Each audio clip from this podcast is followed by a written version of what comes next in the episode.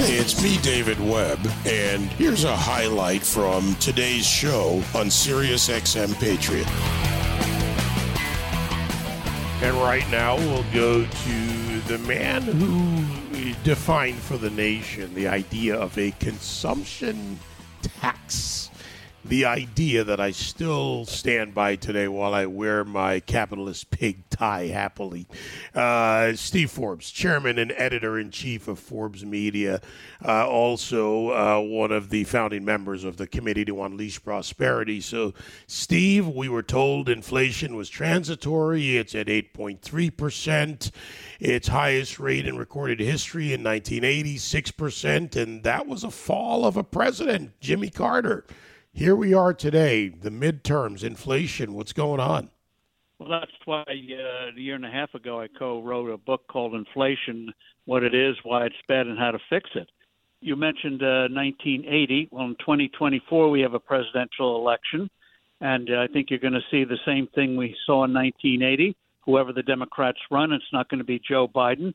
I don't think he uh, – and whoever the Democrats run, they're going to lose, because both the Federal Reserve and the federal government have been doing the wrong things on the economy, printing too much money, spending too much money, wasting too much money, putting in too many regulations, and throttling the greatest economy on earth. And so in terms of inflation, yes, uh, the Federal Reserve has this peculiar thing, David, of believing that the way you conquer inflation is by depressing the economy, putting people out of work. They're engineering a downturn, a recession, which is going to be already becoming a global recession. So you have a declining economy, prices still going up, and that's something called stagflation, a word we haven't heard since the nineteen seventies. You know, where we are now in the midterm election landscape, and I have to call it for what it is. It's not the sin of omission. It's a flat-out lie. Uh, we hear from the Biden administration, from many on the left, this comparison between the U S and other nations, because their idea that we're supposed to buy is, well, we're not as bad as them, so that's okay. Well, if we were disconnected entities from each other economically, it's a global economic world, uh, then that would probably be a little bit more relevant. But that's political marketing. Let's talk reality. The Fed just raised interest rates, another base rate, another seventy-five basis points. The the home building industry, the homeowners, the would-be homeowners, first-time buyers, those canaries in the economic coal mine are telling us some, something completely different than Powell and Yellen and the other members of the Fed board.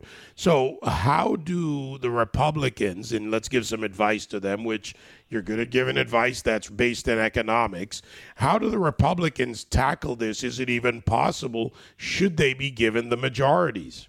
Well, when they get the majorities, uh, I think that the uh, Republicans are already going to move one on the border. That helps in Arizona and California and Texas. But in terms of economics, they're going to also be pushing legislation early next year to forcibly open federal lands for oil and gas development. Uh, why we're begging uh, Venezuela, Saudi Arabia, and OPEC for oil when we have it here at home, I think voters find immoral and disgusting. So the Republicans are going to force a legislative change on that. And can you imagine, David, Joe Biden vetoing a bill to produce more oil and gas here and uh, take more from uh, Venezuela, Iran, and Saudi Arabia and Russia? I don't think uh, that I don't think the Democrats would vote for that kind of a sustaining of a veto. So uh, they're going to see changes there. On the spending side, one of the first things they'll do is block the I R S from hiring those eighty-seven thousand agents to harass the middle class and small businesses. They'll just won't appropriate the money for it, period. They'll also start where they can, rolling back on regulations.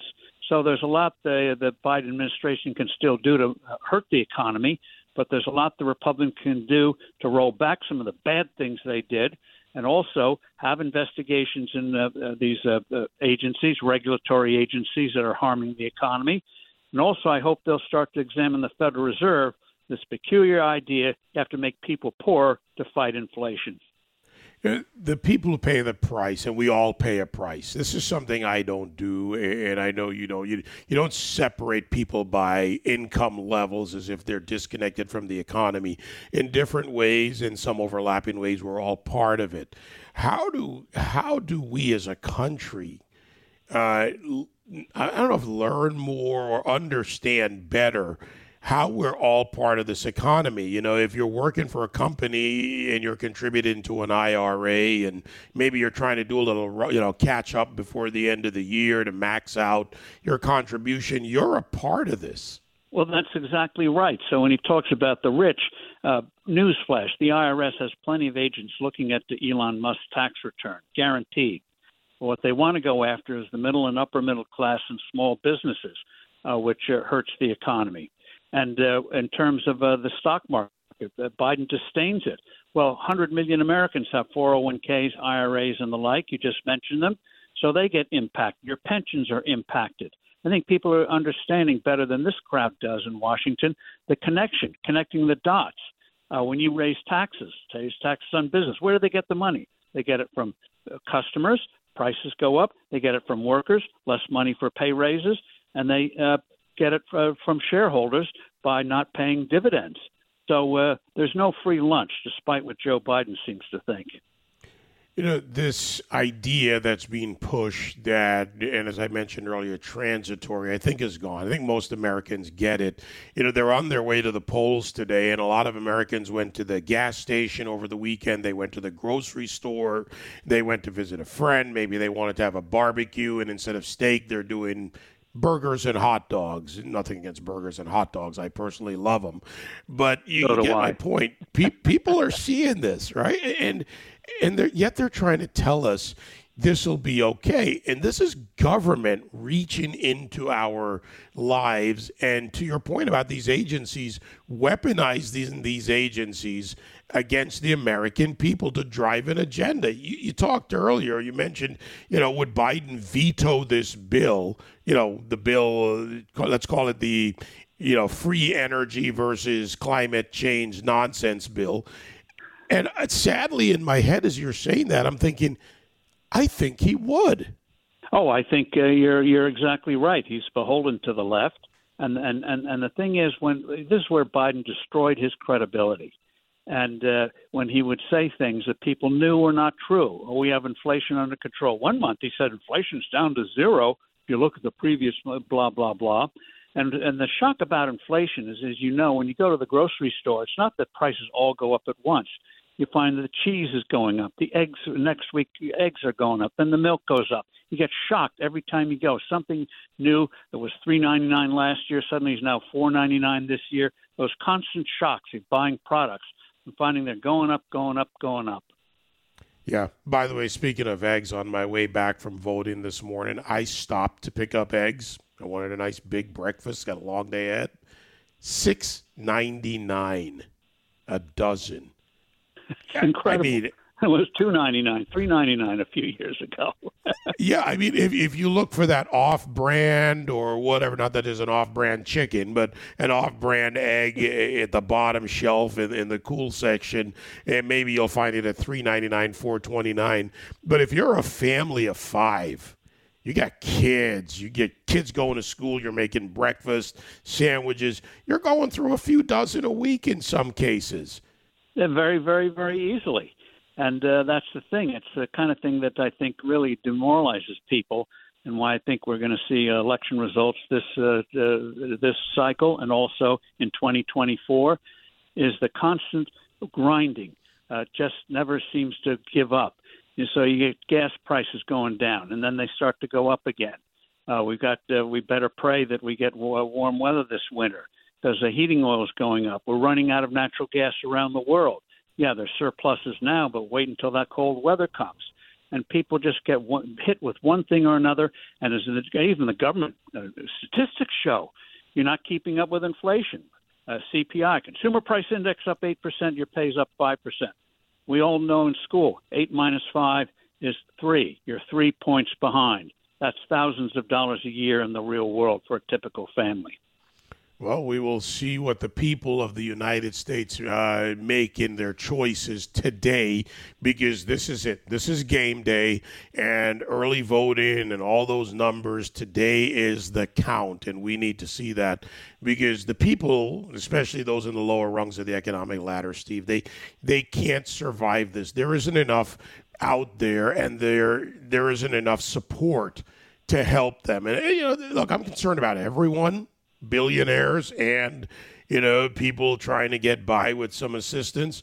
But if we don't get this thing working, we're in real trouble in this country. And I have a feeling these ideologues will not uh, let us go. Uh, before I let you go, however, because I mentioned in the beginning, and probably going back to one of the first times we really began to interact, you mentioned the I R S. If the Republicans take control, could we get more push on a flat tax? Uh, I hope so. I'm, I hope uh, some of the new members will push it. And I hope there'll be a presidential candidate in twenty twenty-four who will realize you can really break out of the pack. Uh, just to put in perspective, over the last twenty years, we have spent over we've spent literally over a trillion dollars in twenty years complying with this hideous tax code and just uh, wasteful, wasteful stuff, corrupt stuff. And just imagine if all those dollars, all that brain power, you know, six billion hours a year filling out tax forms. If all that had gone instead of this stupid code, which you uh, don't need, you could raise more money with that simple flat tax. Imagine if all those resources, hundreds of billions of dollars going for new products, new new services, new medical devices, new medicines, how much better off we'd all be today. It's a monumental waste and a criminal waste of American brain power and resources. I'll be watching closely. We'll be covering it tonight. Steve, I know you're always watching closely. Thank you again. Thank you, Dave, and keep up the good fight. Thank you. Steve Forbes, chairman and editor-in-chief of Forbes Media, and the man who I, I will always say the flat tax education I've gotten from Steve has been uh, one of the pivotal moments in understanding tax policy, uh, pro-growth strategies, what's needed in this country.